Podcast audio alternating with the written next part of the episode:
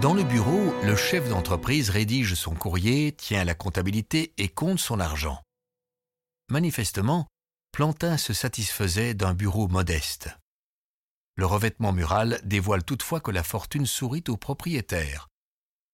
Le cuir de Cordoue est un produit de luxe. Ce sont des pots de cuir avec des motifs en relief recouverts de feuilles d'argent et du vernis de couleur jaune. Le commerce international rapporte une grande variété de monnaies. Les marchands peuvent rechercher la valeur des devises nationales et étrangères dans un livre de monnaie. Le poids du métal précieux détermine la valeur d'une monnaie. Par conséquent, les marchands ont toujours leur petite balance et leur poids à portée de main.